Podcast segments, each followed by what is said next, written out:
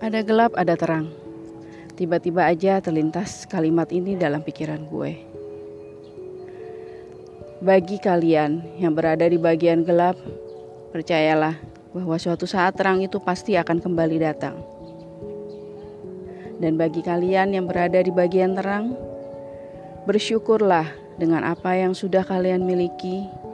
Jangan berharap lebih pada saat ini, karena kalian harus melihat bagaimana kami yang berada di bagian gelap harus menghadapi situasi ini.